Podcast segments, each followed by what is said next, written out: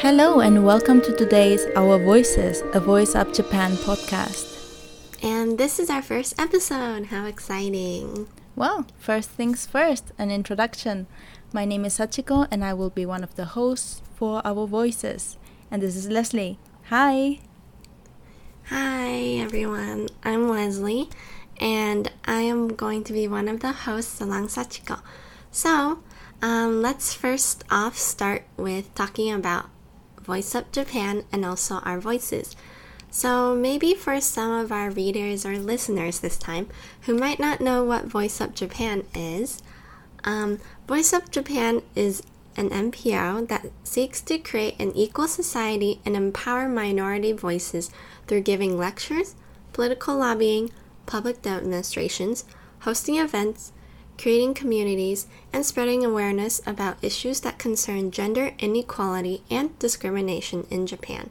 So, Voice Up Japan has been featured in major Japanese news outlets such as Mainichi Shimbun, Asahi, Business Insider, The Japan Times, and Yahoo News Japan. Our Voices is a section of Voice Up Japan that releases one article every week based on different discrimination and gender inequality issues that concern Japan. You can find us on voiceupjapan.org/services. Our Voices is also, and from today, a podcast that focuses on discussing news and social issues in Japan by highlighting the voices of our writers at Voice Up Japan. We will be discussing new articles in this weekly podcast, cover important news topics, and interview different people from VUJ. This podcast will also be released on Spotify and will be available on YouTube as well. So, let's start with the introduction of our hosts of Our Voices. Hi, so, as again, I'm Leslie, and I am currently a university student in Tokyo. I wanted to create this podcast with Sachiko because we are both members of the media team and we want to highlight the voices of the talented writers on our team and bring in our own insights to many topics that are being covered. So, as for me, I was born in California and I also grew up in both California and Taiwan and I'm going to university in Japan right now. And the topics I'm passionate about are gender equality, women empowerment, and LGBTQ. So, one of the reasons why I joined Voice Up Japan is because I wanted to highlight the many discrepancies between what foreigners see outside of Japan and what minority groups face in Japan. I also wanted to add in my own opinions since I, I've lived in the US and Taiwan, and I want to compare my experiences in these countries as a feminist. So I began writing about gender inequality in 2018 for another publication, and from that article, I received so many opportunities to share my thoughts, so I decided that I would want to write more and voice up. Hello, uh, Sachiko here, and yes, agreed. It is an amazing opportunity, and it is an honor to be ho- to be hosting this podcast with you, Leslie. So every week we publish articles um, regarding Japanese society and we focus on our fight for equality. I am an intersectional feminist who was raised in Barcelona, Spain, and now work and live here in Tokyo.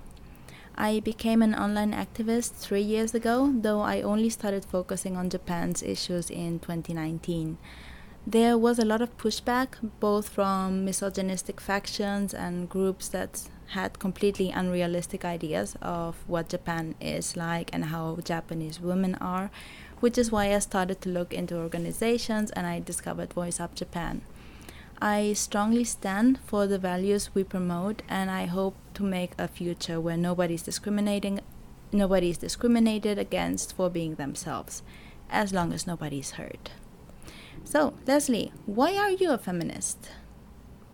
Okay. So I didn't really have like a specific start to being feminist, and there wasn't there was no like very specific political event that really made me tell myself like okay I will start being a feminist from today. I think since I was born in America and from an early age I've always had a lot of really great um, female role models in my life and there wasn't a lot of like really heavy discrimination that I faced growing up as a woman. Like sometimes there would be like some microaggressions faced by like boys at school or like in the media, but it wasn't like a strong enough impetus to tell me tell myself like, okay, I have to make change. And but however, um, when I first moved to Japan in my, um, in my first year in university, um, for one of our classes called International Relations, we had a subject called feminism, and it's studying the theory of feminism. So the professor decided to open the class by asking everybody, who here is a feminist? So since I went to uh, international school in Taiwan, and so I was always exposed to Western media that encouraged a lot of feminism. So I raised my hand because I knew that, well, as a feminist, I stand for equal rights for men and women. So I raised my hand. And since I was sitting in the front, I did, wanted to turn my head and see who else was a feminist in the room. And as I turned my head, I was so shocked. There was only me and a couple other girls, oh, like no. less than 10. And this classroom was huge, like 100 people. And so I was really shocked. I was quite disappointed because in my like previous like school years, a lot of people were feminists or we would proudly call ourselves feminists and it wasn't a bad thing. And the professor went on to his next slide and said, "Okay, so feminism means that you stand for equal rights between men and women." And then so he said, "Well, I guess you all don't believe in equal rights for men and women. Mm. And so it sort of caused an uproar because a lot of people were like kind of backtracking, like, oh no, I don't call myself a feminist, but I don't believe stuff like mm. that. And there was this one guy next to me who was saying, oh, I don't call myself a feminist because in media feminism is like a bad word and there's a bad sort of connotation with feminism because there's radical people. And I got pretty angry because I myself, as a feminist, was thinking, you know, if people like you also call yourself feminists, then we wouldn't really have this problem anymore. And mm. so um, that was kind of shocking to me, especially probably because I was going to a Japanese university, so a lot of people even if they felt um, allied with the idea of feminism, but they didn't want to voice up or raise their hand. So that's when I really started to think more about feminism and really want to voice up more about it and sort of like erase that sort of stigma because I feel like it's really unfair for a lot of people. So yeah, that's why I'm a feminist. oh my god, that is so that must have been like so frustrating. Yeah, it really was. And it was kind of like a, I guess, like a big shock to mm. me because feminism is already so widely accepted in like America and, and in Europe and a lot of other places. But I still feel like in Asia, there's still that sort of stigma yeah. attached to it. And a lot of people are not so sure about the meaning, and the only thing that they might think are people who believe that, um, um, like maybe like women's rights are greater than men or something like oh. that. That um, that's like not the meaning of feminism. So that's why I started to think like, oh, I really have to talk more about this issue. I'm glad that you did. I'm glad that you're here. Mm-hmm. Thank you.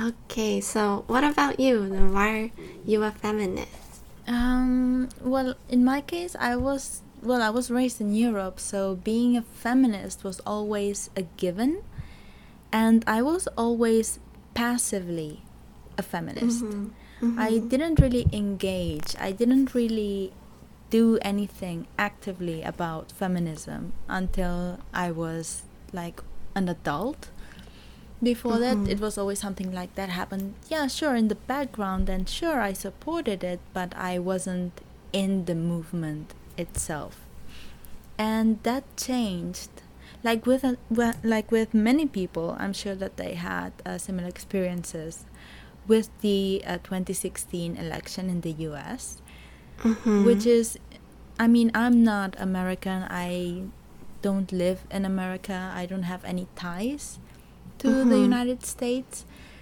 So the fact that it impacted me that much, um, it really kind of shook me. Like, why Mhm. is such a person aiming to become one of the most powerful men in the whole planet?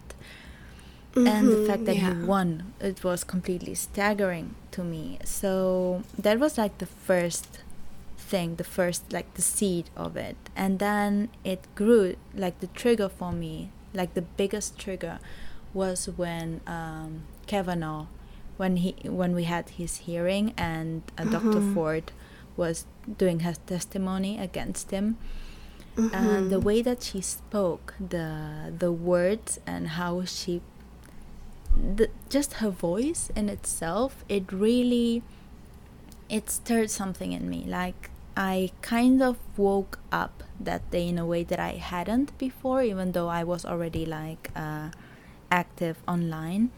But that sealed the deal for me because i heard myself in her voice and i knew that so many other women did as well.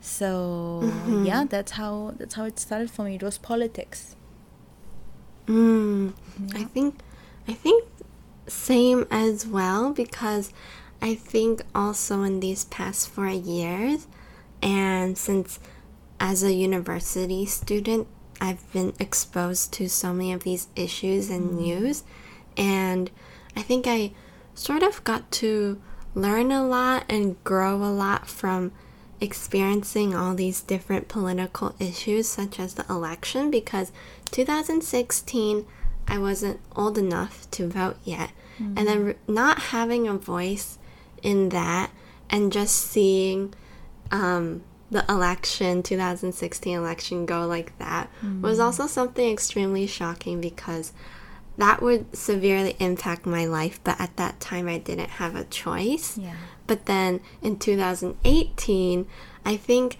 because I had saw so much injustice faced by women and minority groups in America, that was what really motivated me to sign up and vote for Yeah. in the 2018 midterms. And I think I think for a lot of people also this year right now um, because they've seen so many things um, like the election or also the hearing and things like that. It also really stirred them to vote again for this year's 2020 election. Yeah, like Yeah. honestly, I think that it doesn't really matter what triggered your uh, participation in feminism and uh, the equality movement. I think as long as you start, as somewhere along the way, it might be as young as being a teenager, or it might be when you are older. I think as Mhm. long as we start and as long as we understand and we have that curiosity to understand what is going on and compassion to see and Mhm. to understand what other people are feeling and why that is such a big imp- important issue then that is one step forward and that is like one victory that we have gained Mm-hmm. Definitely. I feel like no matter how old you are, or where you are, or what languages you speak, or anything like that, I feel like as long as you start to listen about some of these issues and empathize with the cause, and I feel like that's already such a great step towards, you know, lessening the discrimination and also creating more equality. And I think that's something that this podcast is striving to achieve. Absolutely, yeah. and definitely trying to voice up a lot Mm-hmm. about so many different issues and raise awareness. Yeah. Yes, absolutely. And I want to say one more thing, and it's that a lot of people might have, might think like I was thinking before I became more active, and it's that things are okay, that women are fine, that things will progress as time goes by, but that is not the case. And mm-hmm. we are mm-hmm. seeing it right now with the how the world is. And I'm not only talking about the United States, I'm talking in a global um, with a more global mindset that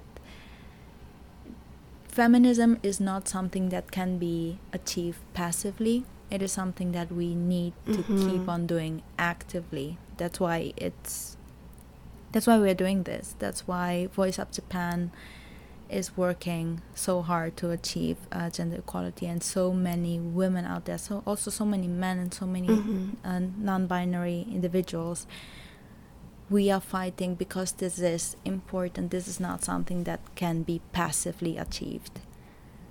Mhm. Yeah, I agree with that so so much because I think a lot of people might think, "Oh, well, you know, there's always going to be someone else that will pass these laws and somebody else might do this and somebody else might do that." But if we keep having that sort of mindset, and we keep thinking that, oh, like it's okay, somebody else can do this, then I think nothing will be done yeah. because we never think that, oh, maybe I can try to do this or I can try to do that.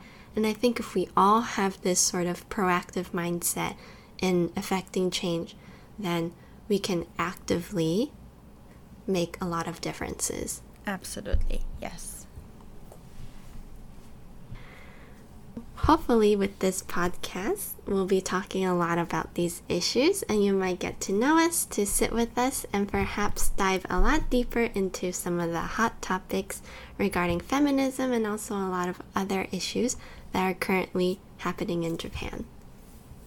And, of course, to reach out to anyone who might want to join our fight. Yeah, so this is mostly the end of our pilot episode.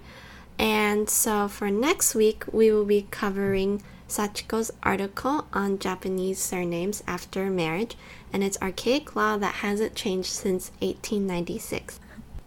Thank you so much for listening to our podcast. This podcast will be available on Spotify and YouTube, so please check us out on those platforms.